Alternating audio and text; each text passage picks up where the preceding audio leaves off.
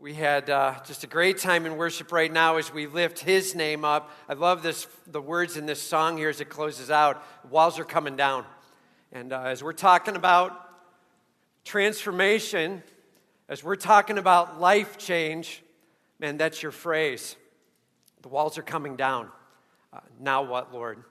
What does it look like? How do I trust in you? How does this thing go down that you might be glorified? That's what we're going after. And so we're in a series now called On Fire, where we're going after not just some change that lasts a moment, but eternal change, change that lasts for eternity. And uh, that's a work that only God can do, right? And so, how do we get after that? So, let's just do this. Let's throw the triangle up. And uh, again, this is in your book, and uh, so you may want to turn to it here. And uh, this triangle, encounter. Encounters on the bottom left. We did that in the last two weeks as we walked through the passages there, learning to encounter our God in creation and encounter our God in His Word. And uh, just taking time to say, Lord, I'm ready to meet you. This is not where you get a bunch of facts about God, but this is where you actually meet your God. This is a personal time with Him, whether it's in creation or in His Word. Make sure you're encountering your God, right? That's the first step. And then the next step is we go upward into exalt, and we're going to be talking about that over the next three weeks here, today and the next two weeks. And excited to get into that as we learn how to worship the God that we just met. You see, all too often we get some information about God and we get some facts about where we need to head, and then we just go run and try to do it and it usually busts wide open and doesn't go well, and it brings some level of pain or frustration in it. And, and uh, everybody just say, That's not the plan. That's not the plan. The plan is, Lord, help me to meet you. Now may I get before you and worship you. And it literally says, 2 Corinthians 3 the glory of the Holy Spirit pouring over you will transform you one degree at a time. Right? So that's what we're going for. As these walls are crumbling down one degree at a time, Lord, may your glory pour over me. I'm ready to worship you with all I've got. And from there, then we launch out into the engaging, the doing, that God might be glorified. That's what it looks like. So today we're in Behold. Behold. So uh, make sure you got your books open. What page is that, babe? 42, 43, all right? Get to those pages in your book. And, uh, and then also, we're going to Psalm 139 in your Bible. Psalm 139. Steve, I love how you answered me when I said, What page is that, babe? Our staff is close around here, man. And, uh, all right. How do we behold our God? I'm just telling you this. Um, all too often we kind of get into a ritualistic way of going after things, and that thing starts to get old pretty fast. And Lord, may you just reveal to us right now what we need to go after. And uh, so, as we dive into this passage of Scripture, Psalm 139, here's the beauty of it it shows the greatness of God in four different facets. And in fact, if we look at these facets, they're the same ones that we saw when we looked at the heart that God is looking to work in with us back in Toxic. And, and so this is kind of an overlap. We are going to see God today in a way that's going to meet you right where you are, wherever you are. I'm telling you, there's a facet of passages in today in today's scripture that you are going to need to hear. So just as we're going through it, Lord, help me hear from you. All right? And uh, best way to dive into Scripture is first with a prayer for our Holy Spirit to work with us, which we kind of already have, but let's do it again right now where you're participating with. Let's just go to Him in prayer.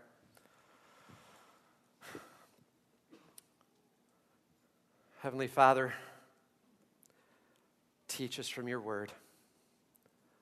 Lord, teach me from your word. Holy Spirit, reveal to me right now as we walk through this passage what I need to hear from you, that I might begin this journey of exalting. Holy Spirit, reveal to me, please. Reveal to me. Just make sure you echo that in your own self there. In the mighty name of Jesus, I pray these things. Amen. All right, here we go. First thing when we're beholding our God, uh, first facet surrender. He knows every detail of my life and reigns supreme. Surrender. He knows every detail of my life and reigns supreme. He starts out here in Psalm 139, verse 1. O Lord, you have searched me and known me. And uh, please note the first two words O Lord. This is a prayer. This is between David and his God. O Lord, like I've reviewed in my mind and my heart all that you are, and I'm starting to do some celebrating now. So here's a praise prayer from David O Lord, you have searched me and known me. Notice the past tense on it. You have searched and known, like that's already done and over. You have looked deep within my soul. You know all that's going on in me. You know me completely. You have searched me and known me. Past tense, it's done. He's already in that spot. God knows me. And uh, he says, You know when I sit and when I rise. So now that we're diving into Psalm 139, we have to recognize this is some Hebrew poetry. And so there's a couple different things that they do in Hebrew poetry. One of them is that they'll state uh, this and this, and they're like polar opposites. And the implication is, and that means everything in between as well. Okay? That's a big way the Hebrew poetry works. And so as you dive in here, it says, You know, when I sit down and when I rise up, when I'm sitting or rising, and everything done in between is the implication. You know it, God. Everybody say, He knows it. Fully informed of every little detail in the entire universe. And yes, that includes you. He knows you and He loves you. He knows every little detail. It says, You discern my thoughts from afar. He knows what you're thinking. You see, human beings, we can know some details about people when we watch them act or react, when we listen to them speak, we hear them say something, and we kind of get to know a little bit about them. But God knows what's even going on in the mind, what's going on in the soul as we process things. He's knowing what you're thinking. And uh, some of you are like, I'm not sure I'm comfortable with that. And uh, hang on, we're going to talk about that a little bit more. Uh, you discern my thoughts from afar. You search out my path and my lying down. Remember the extremes. My path, like where I'm walking when I'm up and moving, and then where I'm laying down and sleeping, and everything in between, right? You know all of it, God. And, and you're searching out the whole of my life. You're fully aware of every little facet of my day. Yes, He's aware of what things you chose to eat for breakfast and what thoughts you're having about the day and what's going on at work and where you're at with family and things you're thinking about saying to someone or not saying to someone. And God's fully aware of all details. And uh, says, You search out my path and my lying down. You are acquainted with all my ways. And uh, how many of his ways? All my ways. And uh, this is our God. He knows everything, not just about one person, but about all humanity, not just about all humanity, but about all of the universe. Our God knows everything. It says, Even before a word is on my tongue, behold, O Lord, you know it altogether. Even before a word is on my tongue, you know exactly what I'm going to say. And how often do we live our Christian walk where we try to put the filter on, right? And uh, there's nothing wrong with filters, by the way. Uh, keep using your filter, okay? But we put the filter on and we have some thinking going on inside, and words begin to spill out, and we're able to stop it. We're like, oh, oh, oh. almost said something I didn't want to say there, right? And, uh, but inside, we're thinking this. Yeah, but I still think it right? Is it just me? Come along with me on the ride. Right? And, so we really, we're in this spot where we have things in our heart and our mind that we're thinking, even if the filter puts a stop on it, and God is fully aware of all things going on inside. It might even be encouragement and praise thoughts you're having. You're like, you're really appreciating your impact group leader and all they're doing for you, and, and, and you, you just haven't said it, but God knows where you're at and the joy of it and the, and the passion of it. And the, it may be time to actually share a little bit of it too, but I'm telling you, God is fully aware of our thoughts, whether good or bad, fully aware in the midst. And uh, it says, You hem me in behind and before, and lay your hand upon me. You hem me in behind and before, and lay your hand upon me. Uh, that looks something like this. Ready? So you hem me in is like behind and before, right? And then lay your hand upon me. Okay? So it's getting this sense, okay? For those of you who are claustrophobic, right? For those of you who are maybe not quite sure of your comfortableness with this with God, that actually begins to be a little bit of a threat, right? Uh, I'm not exactly sure I want to be hemmed in behind and before. And uh, this is a statement of care, it's a statement of protection, it's a statement of love, but um, it oftentimes can leave us uh, feeling something other than that. That's an issue with us. And uh, we'll talk about it in just a second. Such knowledge is too wonderful for me. It is uh, high. I cannot attain to it. Like, God, you have a knowledge I can't even imagine having. You have a knowledge of me and a protection of me that comes in it that I can't even imagine having. And uh, this really is David um, celebrating the protection he has in his God. And I, I read one of the commentaries this week, and they were like, This is David complaining that he doesn't feel very comfortable with God knowing all those details. That's, how, that's what they wrote. That commentary needs to be burned. Like, are you kidding me? Look at what he's saying. He's celebrating it throughout, but I will tell you this. Uh, I just put two words down. When we hear this information, we will respond with one of these two words. We will either have a sense of comfort or we will have a sense of constraint. Comfort or constraint.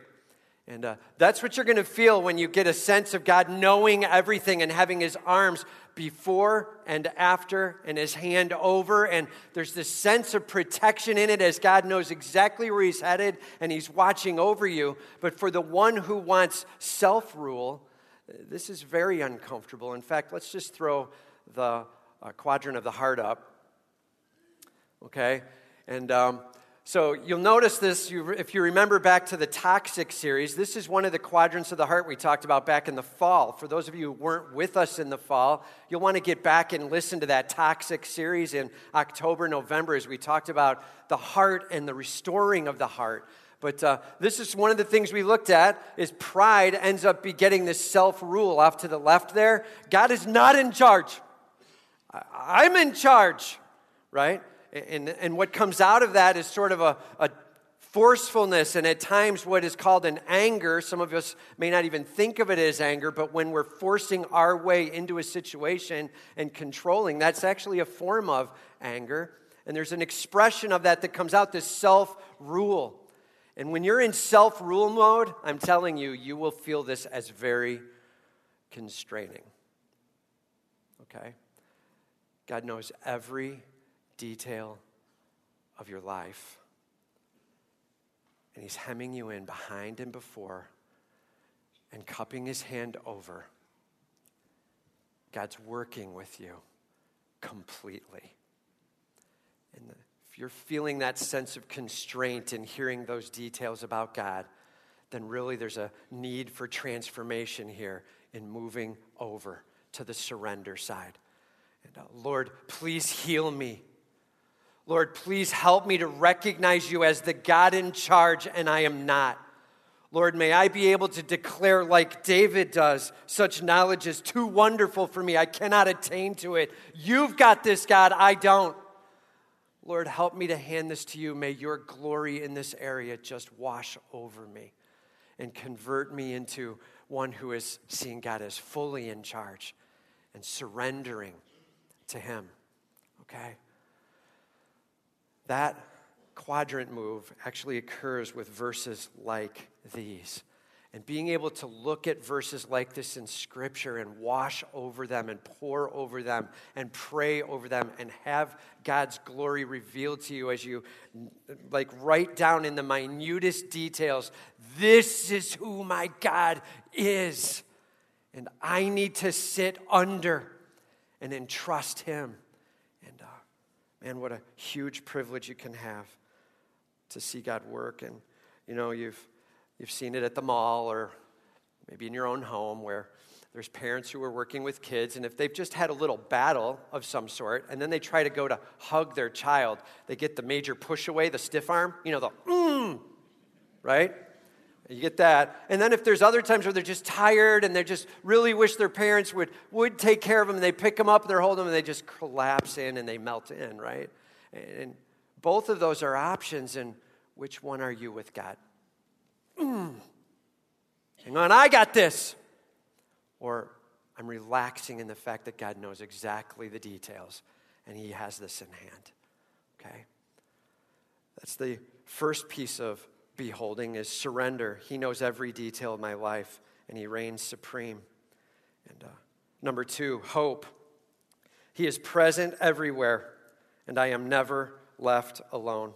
He is present everywhere, and I am never left alone. Where shall I go from your spirit? Where shall I flee from your presence? And he's asking a question here where the answer is uh, nowhere. And uh, what's the answer?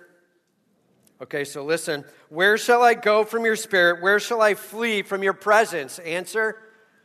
Man, there's nowhere you can go to get away from our God. Our God exists everywhere. In the first six verses, He knows everything. In these verses, he is also existing everywhere, okay? And it says, If I ascend to heaven, you are there, and if I make my bed in Sheol, you are there. Again, remember the two extremes and the implication of, and everything in between. And so the heavens, the place where God and the angels currently exist, the heavens.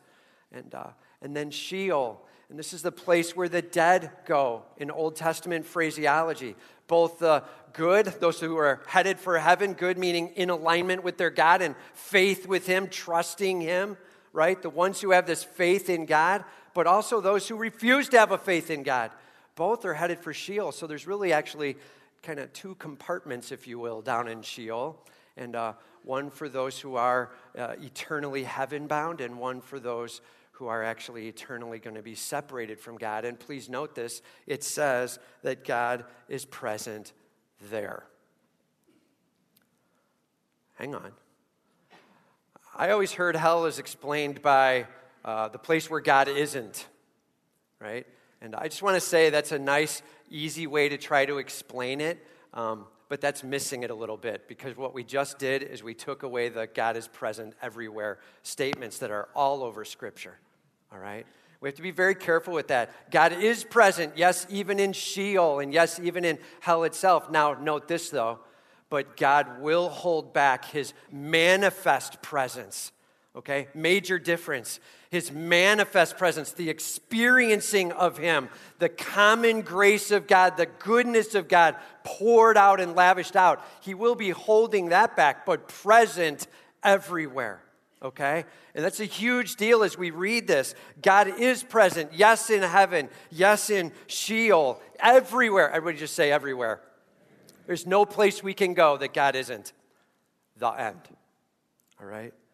Uh, if I take the wings of the morning and dwell in its uttermost parts of the sea, even there your hand shall lead me, and your right hand shall hold me. If I take the wings of the morning and dwell in the uttermost parts of the sea, like I'm standing at the seashore, and as far as I can see out, right to the edge of the world, I can see it just kind of just the edge of it there and the horizon on it. And if I went all the way out there, and uh, God's there. God is everywhere. God is there. And uh, so what? I mean, so God is present everywhere. What difference does it make? And um, please note what he's doing while he's there. Even there, your hand shall lead me, and your right hand shall hold me. You catch that? There's a leading and a guiding, He's directing. From anywhere in the universe, He can reach out and He's connecting with you right there and He's leading. You are never in a circumstance or a geographic location where your God does not lead. Never. Your God is right there with you. Man, does that bring hope. And uh, he says, not only is he leading, but he is holding me. Please note what's holding him your right hand. Right? There is justice in what you're doing. That's what it means when he brings up his right hand, the ruling hand of God, the justice hand of God. And he is holding. There will be an ultimate uh, rightness in what's going on.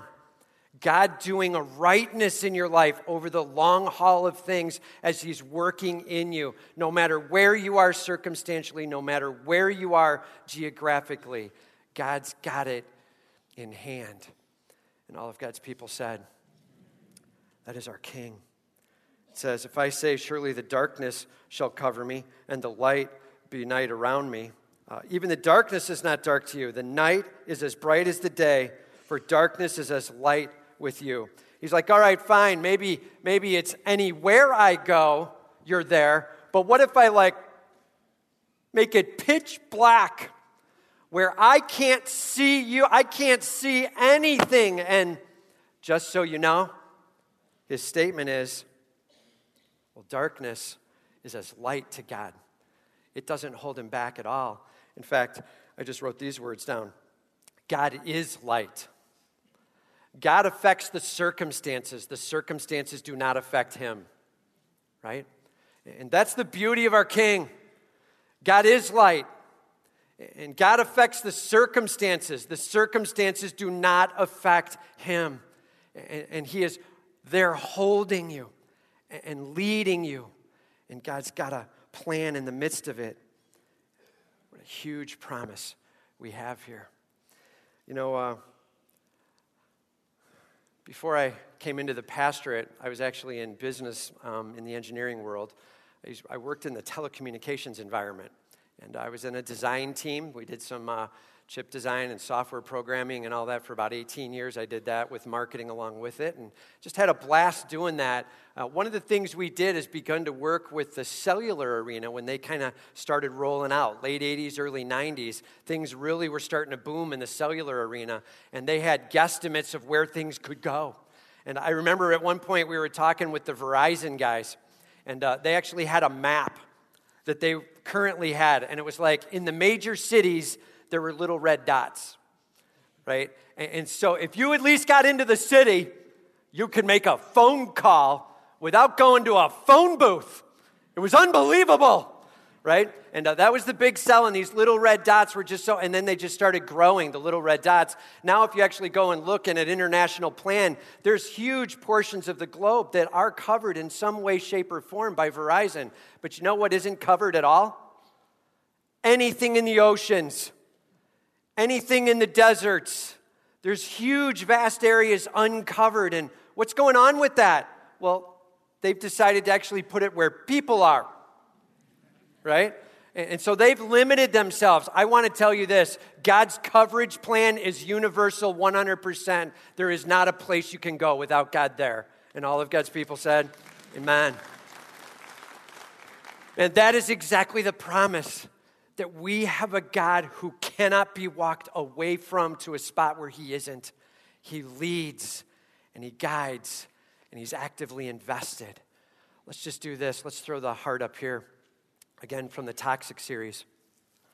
And uh, again, off to the left, um, in our unrestored heart, we've got the unbelief and it leads to this self pity. We begin to get very uh, high expertise on circumstances, right?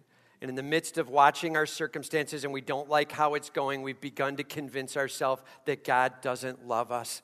He doesn't care for us. He's not in it with us. In the midst of the self pity, you'll often hear a complaining or a grumbling that goes on. If you're a complainer or a grumbler, that's the beginning stages of this taking place. And uh, we call that despair in the end, biblically. We're like, woe is me.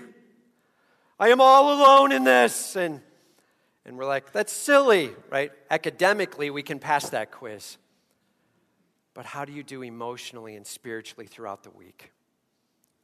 How do you do as you face the trauma or the heartache ahead of you? And while it's a hard circumstance, being able to recognize God is right here with me.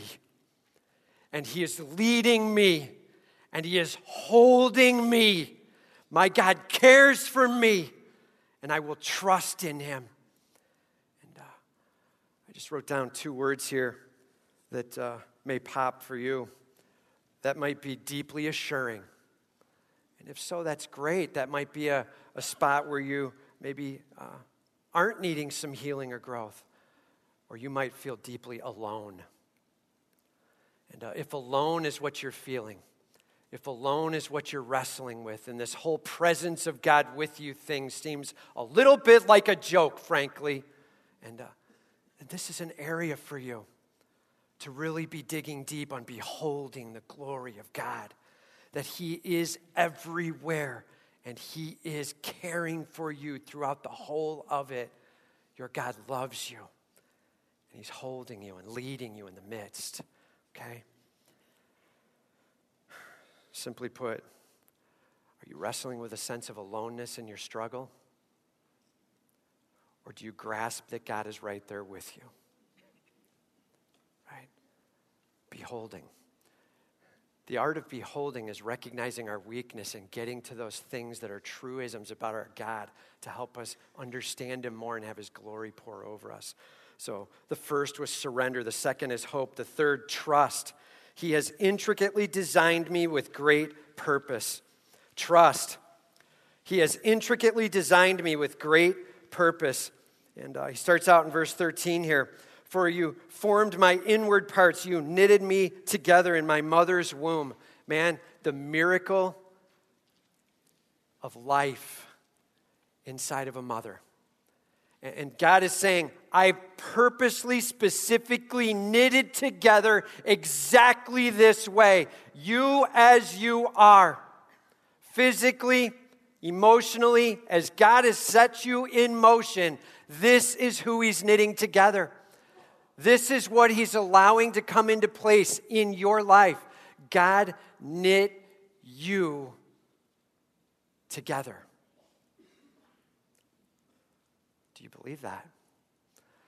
See, the sciences walk up to it and they're like, or it was chance. Maybe it was just all luck. I'm going with luck today. Luck is my answer. And uh, just so you know, that's a grave miss and a high stealing of a promise from our God that from the moment of conception, He is right there with you, not only hanging around or something, not just holding and leading, but literally knitting you together with all of your gifts, with all of your talents, with all of your passions, with all of your insights, with everything that you are. God has knit you together. And uh, it says, I praise you, for I am fearfully and wonderfully made. And uh, David thinks pretty highly of himself, right? And uh, how often do we go before God and we're like, I stink. God, what are you doing? Why did you make me this way? All right, and we start to blame out on sin issues. And uh, how about this instead? God, you've got a plan in mind, and I'm ready to see all of that sin go. May you be glorified. Lord, may your plan and your ultimate desire be taking place in my life. And um, he says, Wonderful are your works. My soul knows it very well.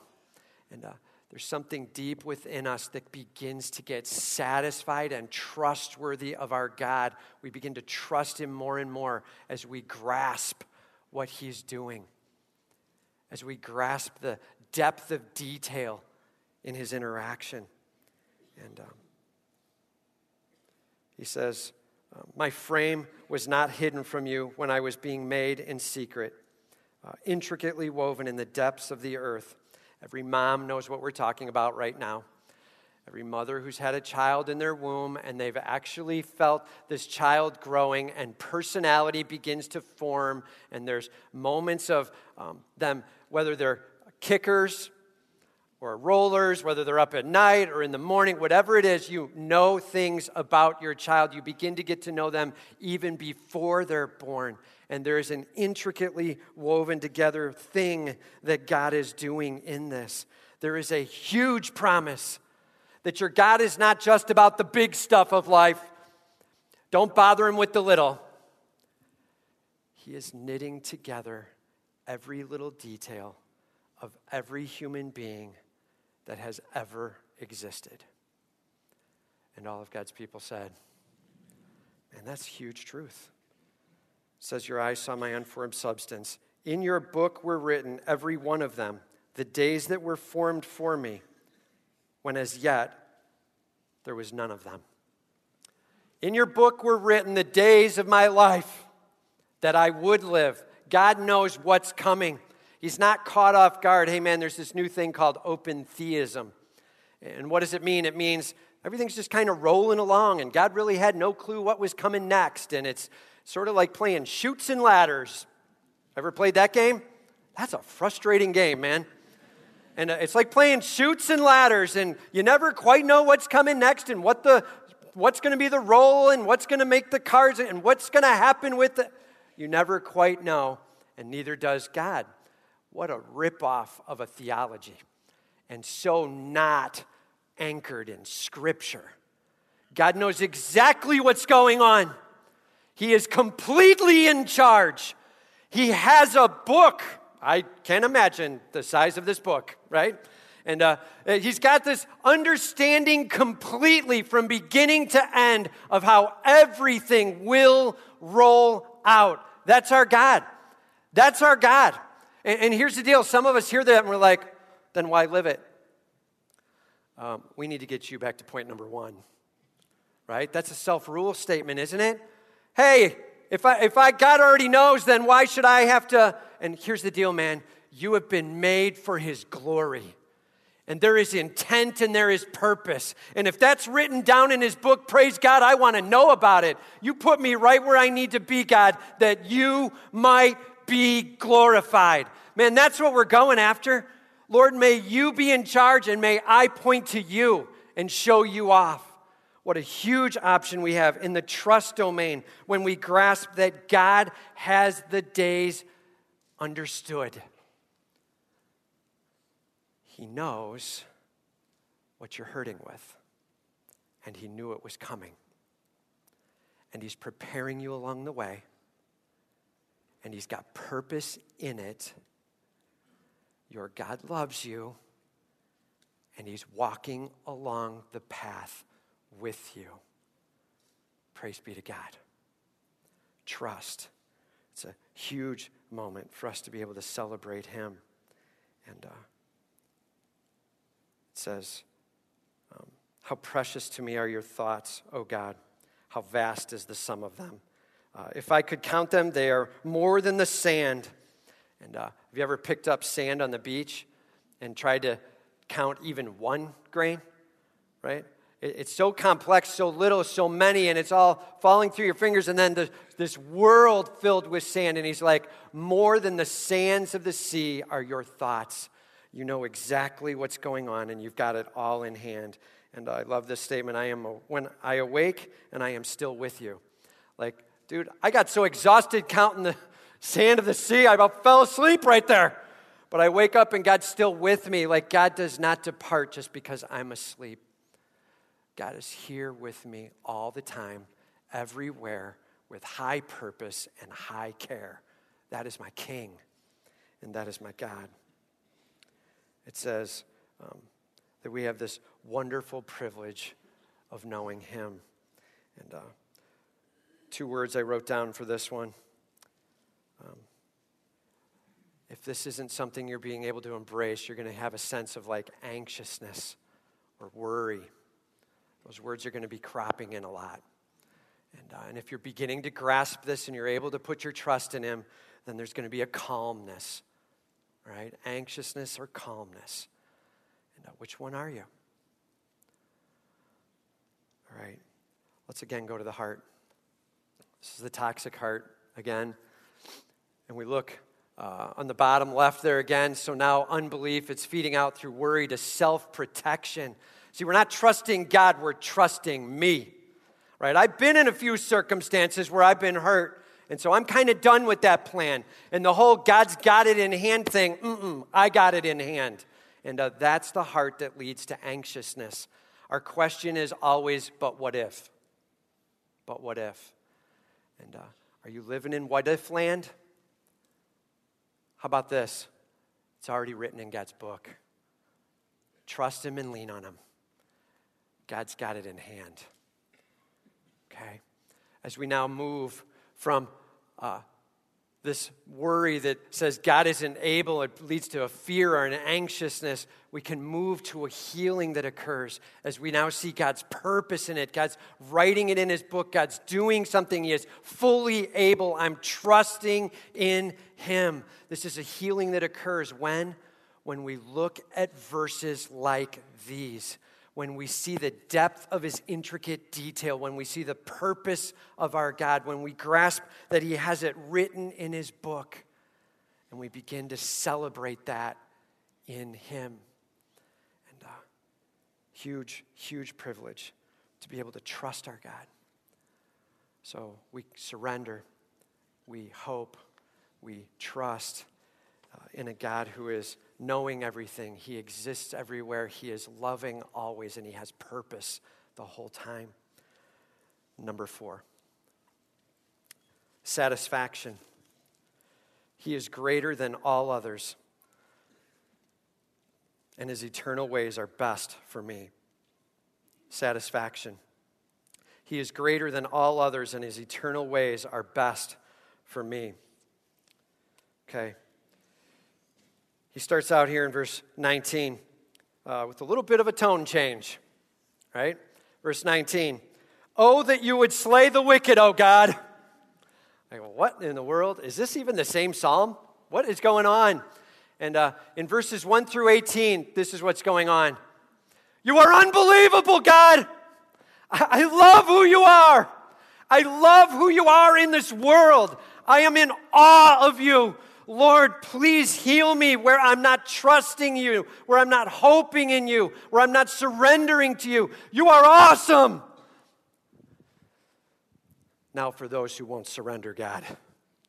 Right, that's kind of how we transitioned. Verse 19 God, if they can't see you for who you are, oh Lord, slay the wicked. That literally does mean take their life. Lord, please resolve with your vengeance. That's what he's really saying here, right? Resolve with your vengeance, Lord. Step up. You are awesome. May this happen to you that is right and just. And uh, he says, O men of, blo- of, blood, depart from me. And uh, Lord, may I not hang out with the guys that are constantly slamming you and pulling away from you. Lord, may I not be hanging out with that crew. And uh, I'm just going to say, I want to be a little careful with how we apply the next few verses, and we're going to talk about it for a second. But I do want to say this. Um, please note that he's careful about who he's hanging out with. And uh, for those of you in junior high, high school, and uh, watch your friendship crew, man. Watch who you choose. And are they honoring their God? Your God?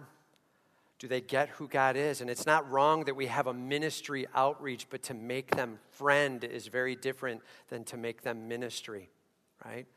The difference there. Like ministry, you're reaching out to care for them, but you'll never depend on that because they're leading a different direction with different values.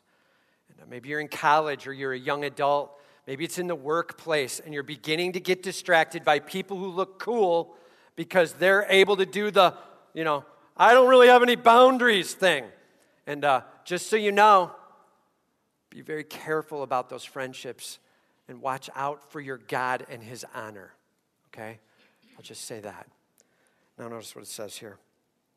They speak against you with malicious intent. Your enemies take your name in vain.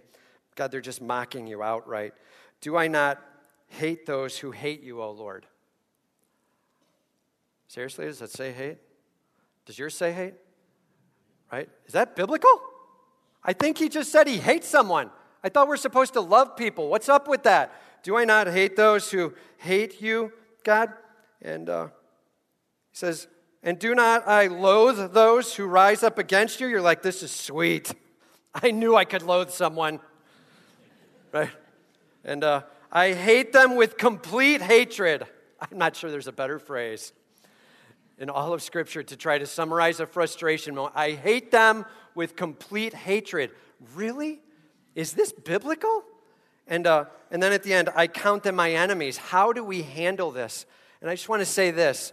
Um, a couple things we do need to note. If we're going to look at Scripture, let's just not look at a part of Scripture. Let's make sure we look at the whole of Scripture, all right? And so let's grasp a little bit of what's, God's, of what's going on here. First of all, David is declaring, God, I'm defending your honor. And these are people who are absolutely wicked, right? This isn't the dude who you're not quite good with because you don't like the same football team, right? It's not that kind of measure. This is like they are evil against God. Just remember that. The level of scorn against God is where he's calling out this vindication and uh, hugely standing against uh, God Almighty. And uh, so he is calling out for God to vindicate. Please notice he is not saying, Lord, let me vindicate. Uh, may I go in there and get it, right? Romans 12, 17 to 19, super clear. Do not avenge yourselves, right?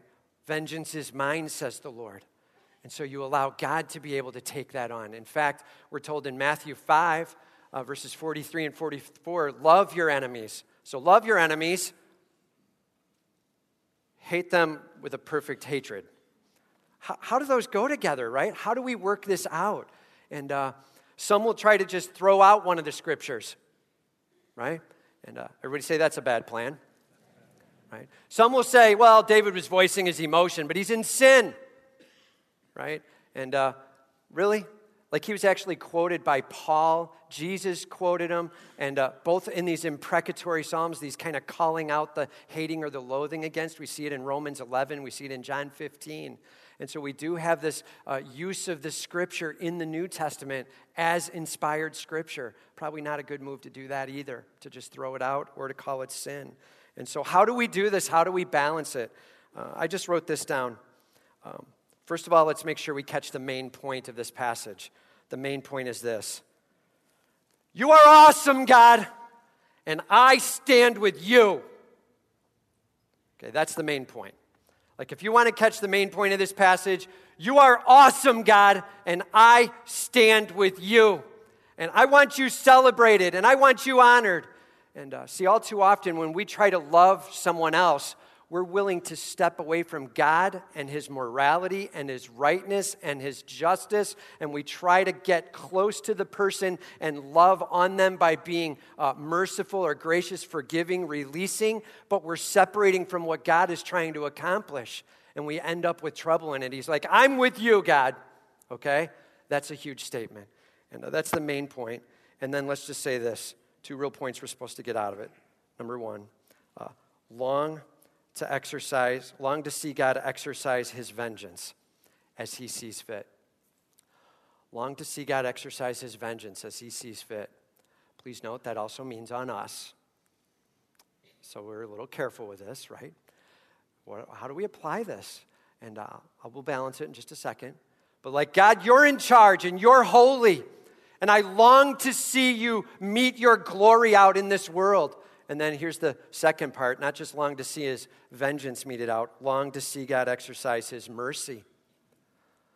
Long to see God exercise his mercy as he sees fit. And uh, man, there's the heart struggle. Longing for the vengeance and longing for the mercy at the same time. Why? Because God's glory is in his wrath, which is the vengeance, and it's in his mercy, right? And so, Lord, we long for your glory displayed however you see fit. And if that's vengeance, so be it. And if that's mercy, so be it. But I'll tell you this where God's mercy is on display, they're no longer decrying out against God and making bad of his name.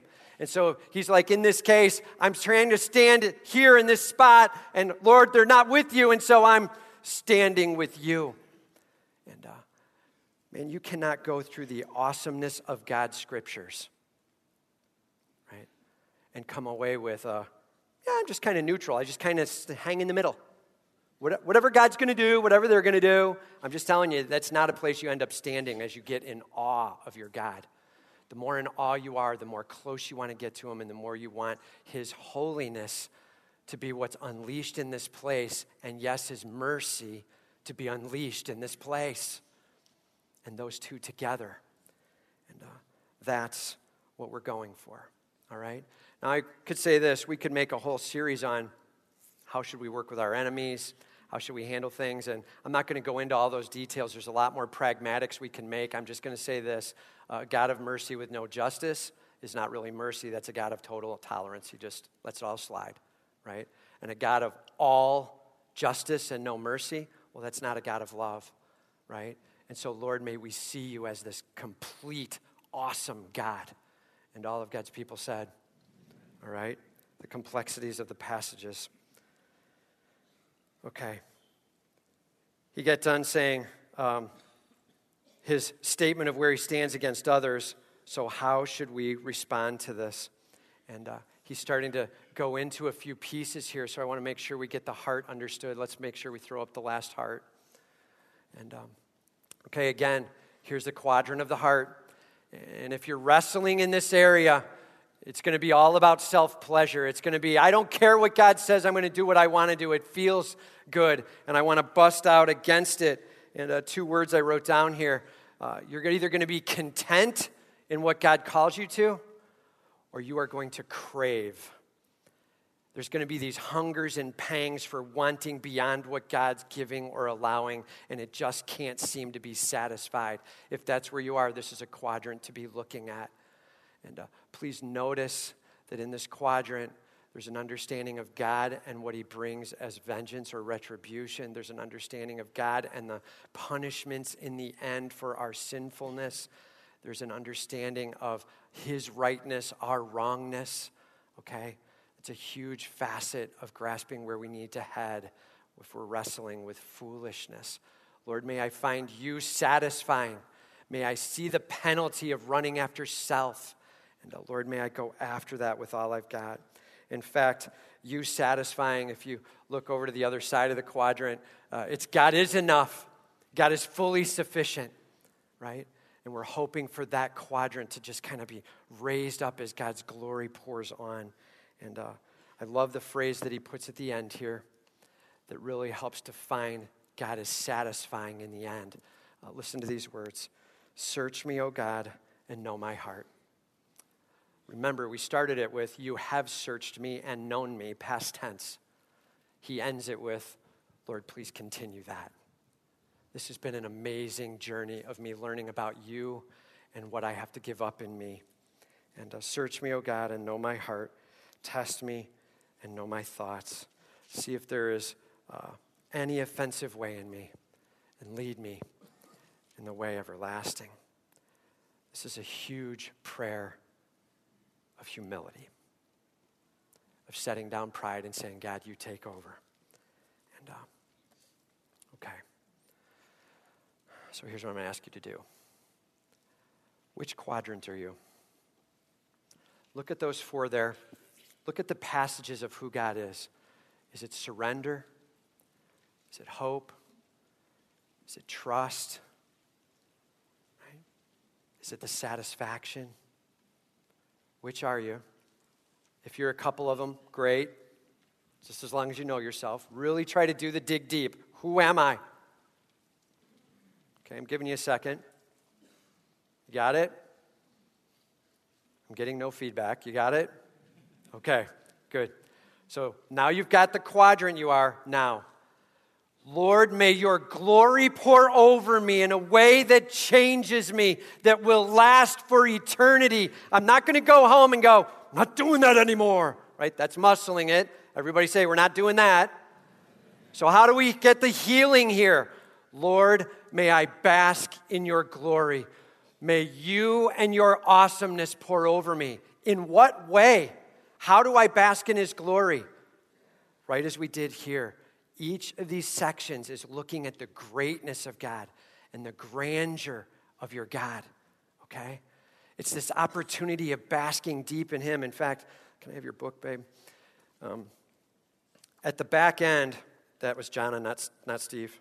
Yeah. And uh, if you look at the end, uh, on page 74, turn to page 74. Maybe I'm wrong. Maybe it's 76. I can't read these in the dark. 76. It says additional tools. Okay? So, please notice we've given you some statements uh, of healing, and it's like healing from fear. Do you see that if you look at the next page after the hearts? Uh, you can go past the hearts. We give you some steps onto the next page. So, healing from fear, please notice the passages we put at the bottom, okay? And there's different passages you can dig into. These are passages that will help you address the God whom you can trust. Or healing from despair, addressing the God who loves you, who's there with you.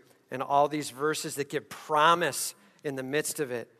And uh, healing from anger and addressing a God who's in charge and he uh, can be trusted and healing from foolishness, addressing the God who is fully satisfying. And there's passages you can go through here. My request is this take some time to allow the right quadrant, whatever one you need to go after, get through those passages. And it's this Who is my God? Who are you? And what do you offer in this case that, that, that I'm not getting? Lord, I'm ready to set me down and I'm ready to bask in you. It goes like this You are awesome. In what way? In what facet? And focus down in that area, you will be amazed how, as you start digging into the greatness of God in that area, His glory starts pouring over you. You come up with ways where the Holy Spirit may be giving innuendo of stuff that needs to be let go of. Then stop with this, it's crushing you. And all of a sudden, you start getting the, oh, okay, I get it. Lord, please forgive me. And, and all of a sudden, we're on to this huge worship. Behold, it means take in his awesomeness and praise him back and celebrate him for who he is. And when it comes to healing, doing that specifically in the area where you struggle, man, that will bring rocket change in your life. Huge. So here's what I'm going to ask us to do. Let's go to prayer now. I'm going to ask the worship team and, to come on up. And we're just going to take a few moments here where you're going to hand yourself over to your God and behold him. All right? Dear Heavenly Father,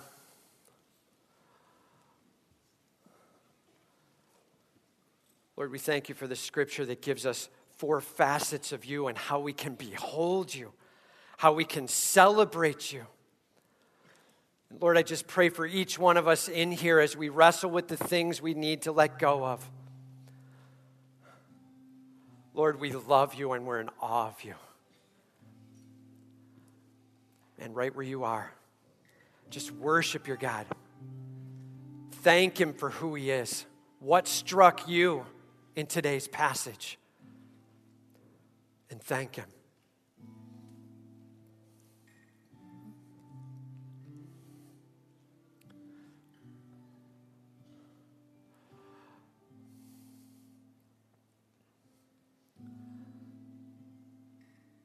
Lord, you are present everywhere, and you know everything and you can do anything. You are intricately involved in the details of our lives. You are holding us, you are leading us, you are loving us, you are guiding us, you are working in us. You are awesome. And we praise your name. Lord, please forgive me. In the midst of this being you, please forgive me what needs to go.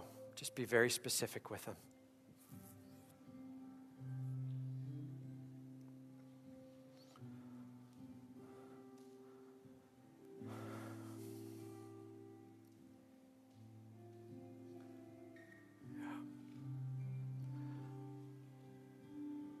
All right, I'm going to ask you to do something. Stand up where you are.